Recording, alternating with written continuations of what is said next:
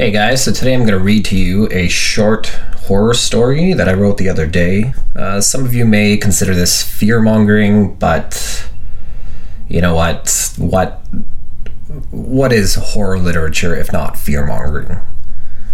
So without further ado, I'm going to dive right into it. This is Picture This If You Will, a modern horror tale by Mark Mazurek.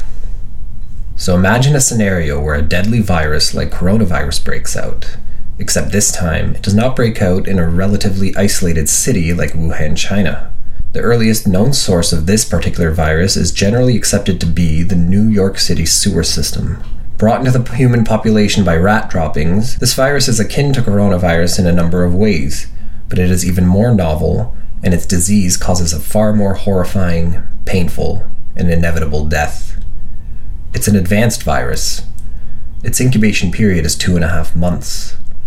This is something new, a forward leap in viral evolution. It's September 26th. New Yorker patient zero contracts the virus while cleaning out the basement at his place of work in downtown Manhattan. It hadn't been done in a while, and he drew the short straw. He's infected and has no idea, of course. The virus is just getting started. During this incubation period, patient zero is highly contagious. He is projectile spewing invisible viral cocoons every time he sneezes, coughs, blows his nose, speaks, or even breathes. Patient Zero is a lifelong New Yorker that works downtown but lives in the Bronx. After staying a little late at work to get the basement cleaning over with, he goes home, showers, kisses his wife goodnight, and sleeps. That night, his immune system fights off most of the virus particles that initially infected him. However, it had some trouble with a small portion of them. The freaks. The mutants.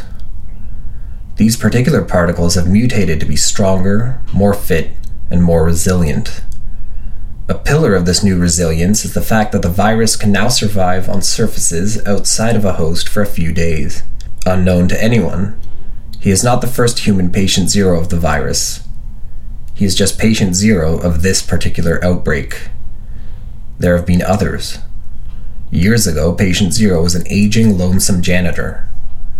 No one is quite sure what ended up happening to him. A few years before that, it was two homeless people squatting in the basement who were patient zero and patient one. But they both quickly died of its disease, and their bodies were undiscovered for an entire winter. The virus has been fishing for a while, and up to this point, it got some nibbles, but no bites.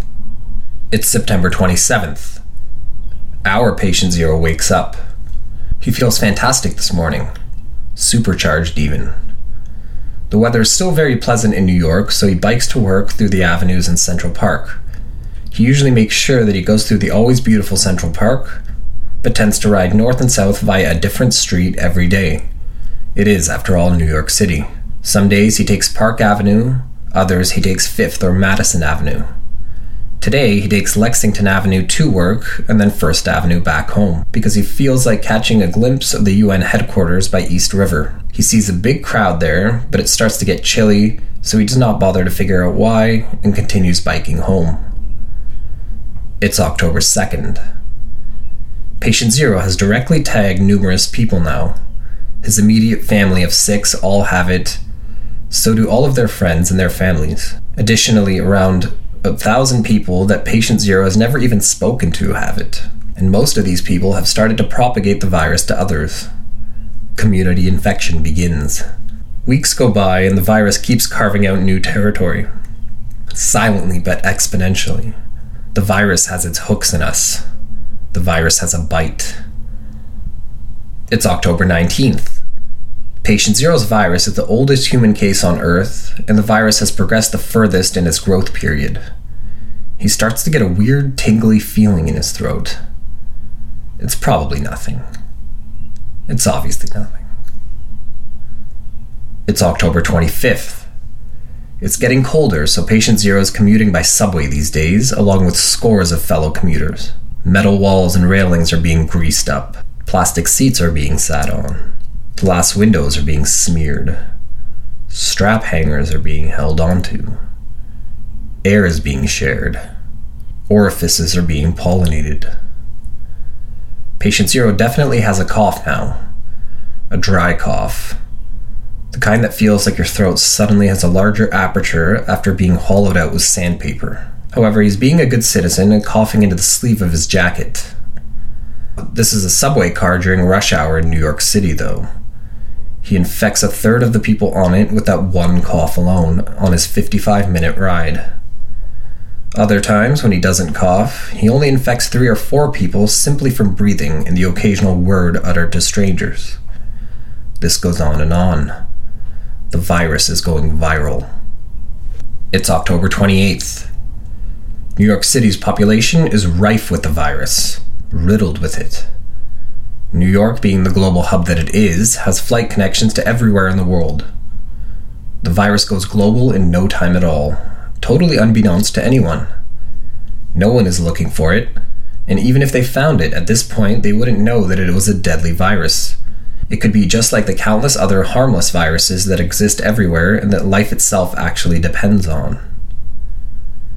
It's October 31st. Patient Zero stays home from work due to waking up with more phlegm than he has ever seen. The day ticks by and his condition starts to deteriorate quickly. That evening, he starts to feel excruciating pain and heads to the hospital in rapidly growing agony. He gets admitted immediately to an ICU bed simply from the nurses and doctors taking one look at him. Essentially a walking corpse, he is put on ventilation, but the doctors and nurses cannot communicate with him in any meaningful way. They immediately know something is not right. They're smart, medically trained people, and they remember COVID 19. They feel and fear and know how bad this could potentially be. The whole situation feels rotten, and the air starts to feel heavy. They alert their superiors, and the authorities are notified. Meanwhile, millions of oblivious children are out trick or treating, sharing and exchanging spit droplet particles. Every major city on Earth is already saturated with infections, and the virus has started to sow itself into many rural communities, and capture many slum communities, and sprinkle itself into many privileged communities around the globe.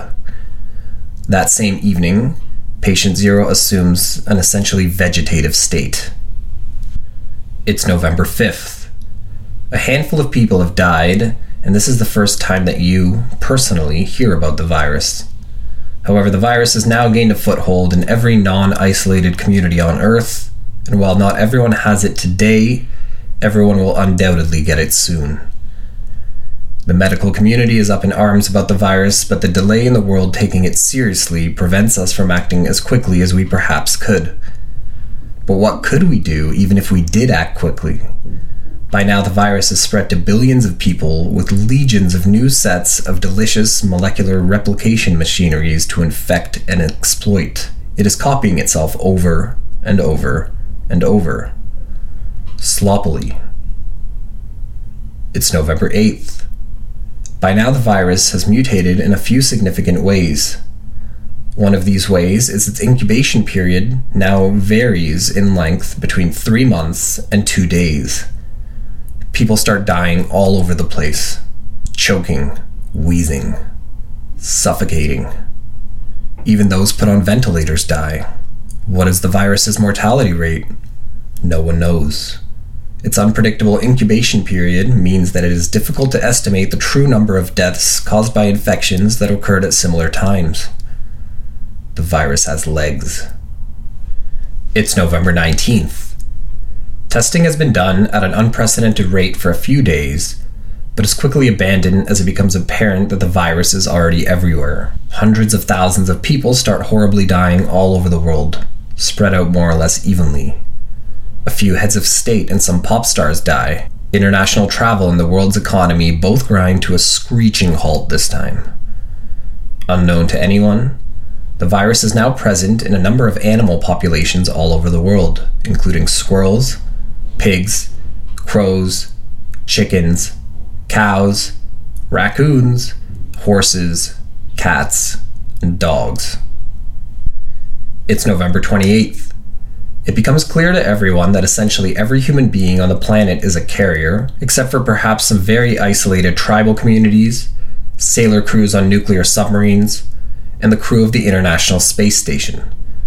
It also becomes apparent that it is now just a matter of waiting to see if you get sick or if you don't. And if you do start to get sick, death is certain. No one recovers once they start to feel it. The population at large starts to realize that once they feel something is off, death is inevitable. No vaccine is developed. There's no time, and even if there was, the world is scrambling, and researchers now know that the virus is mutating at an alarming rate. No drugs seem to have any noticeable effect against the virus. Zero effect from thousands of drugs desperately being tried by many volunteers worldwide.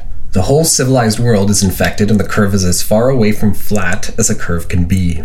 Patient Zero is long since dead at this point. His wife and oldest child are both sick. She misses her period. The fetus of their unborn child that no one is even aware of yet is also infected. It's December 12th. Hospitals are overwhelmed. Supplies run out. Sewer systems are backed up. Food is unavailable. So is gas. There's a rancid reek seemingly everywhere. It's getting cold in many parts of the world. You realize that you haven't seen a police officer in uniform anywhere in a while. They've infected my boy, my last boy. You hear a mother shriek while wailing on the street. You interpret this as hysteria. This poor woman thinks that the virus was engineered by some malicious actors. You cannot stay to help her even if you knew how to.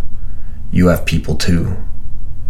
Unknown to you, this woman has started to refer to individual virus particles as they instead of the it used to refer to the pandemic as a whole.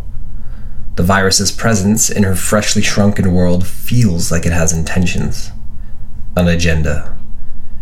It just feels evil, sinister and insidious, demonic, apocalyptic, biblical. It's December 20th.